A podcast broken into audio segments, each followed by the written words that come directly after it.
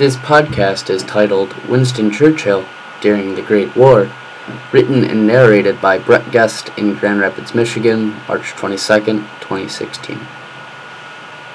Winston Churchill secured his spot in history for his leadership leading up to and during the Second World War. His journey, however, began and almost ended during the First World War. Winston Churchill rose in the British political scene rather quickly before the Great War. He started in the House of Commons in 1900 and was quickly promoted to Home Secretary by Prime Minister H. H. Asquith. He later became First Lord of the Admiralty and held this position leading into the Great War. As the First Lord, Churchill was effectively the civilian political head of the Royal Navy. This position put Churchill at the forefront of all political decision making during the July crisis and leading up to the Great War. According to Professor Andrew Lambert of King's College in London, Churchill controlled Britain's only first class strategic instrument, the Royal Navy, and was positioned as the direct rival to the growing German Empire. The position fit Churchill well since he was an imperialist with an unquestioning belief in the empire, as well as his extremely modern militaristic mind. He understood the importance of exploring, of exploiting science and technology, according to Professor David Cesarani of the University of London.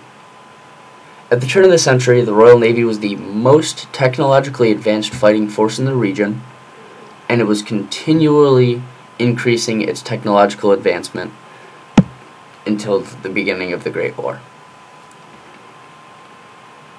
Churchill came from a proud military tradition, beginning with his ancestor, the Duke of Marlborough. He believed he had to continue that tradition, and so he fought nobly and was even captured in the Boer War. He continued to plan and prepare em- emphatically for the Great War and believed his destiny was to fight in it. He sought valor through fighting, and so when the Royal Navy embarked on blockading Germany, he wanted he got quickly tired of the style and wanted to bring the navy more directly to bear on the bear on them. Churchill got his chance when the British Army sought to unite the Russians to help push the Germans in on the Eastern Front. To unite with the Russians, the British needed to knock out the Ottoman Turks and open up the Black Sea. To do this, the Royal Navy would have to storm up the Dardanelles while the army simultaneously invaded the Gallipoli Peninsula. The gauntlet would be extremely hard, involving steaming up a very narrow passage under direct gunfire from heavy and medium caliber guns and through minefields. The failure of the attack and subsequent pulling out of the army from the peninsula a year later was completely blamed on Churchill.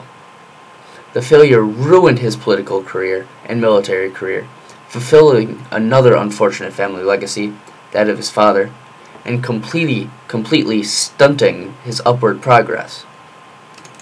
The reinstating of John Fisher as the first Sea Lord the military head of the Navy,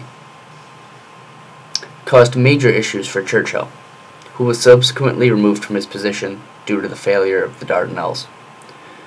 For years, the failure would taunt Churchill. It was not until an inquiry by David Lloyd George showed that the attack was A, not a complete failure, and B, the fault shouldn't completely fall on Churchill, that Churchill's political, camp, political career would slowly redevelop. Lloyd George not only saved Churchill's reputation from tarnish, but he also gave him his first bureaucratic position back in government. Lloyd George tasked Churchill with finding a mechanical way to win the war. From the beginning, Churchill sat at the forefront of military technology as the head of the Royal Navy and pushed for the development of land ships. We now know them as tanks. However, he spoke that the innovations should not be used until they could be used in full force. According to one expert, the generals were fighting a war of attrition by men. While Churchill saw this as futile, he believed in a war of attrition by metal and machines. In the spring of summer of 1918, the stalemate on the Western Front turned back into a war of movement. The war changed from one of waiting to one of action, requiring logistics and mass planning, skills that Churchill had proven to have.